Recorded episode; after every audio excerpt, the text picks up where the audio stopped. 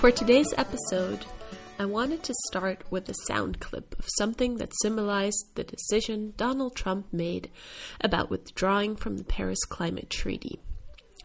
I thought of a pig oink, but then again, pigs are sweet and supposedly as smart as a toddler.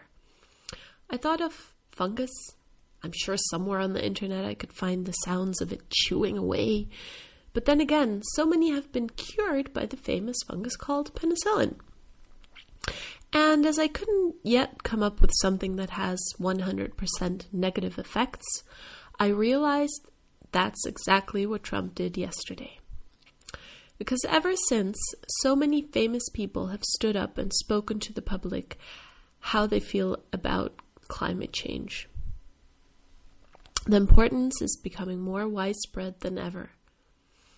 Elon Musk quit Trump's advisory board, Disney C E O did the same, and Goldman Sachs C E O sent his first tweet ever.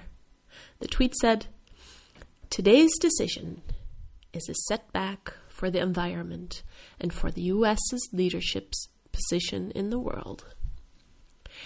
And California has signed pacts with Mexico, Canada, and China to combat global warming.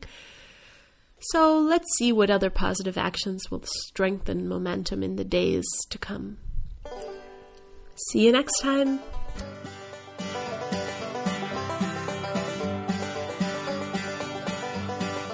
In a time where news sources matter more than ever, you can check today's news on C N N dot com.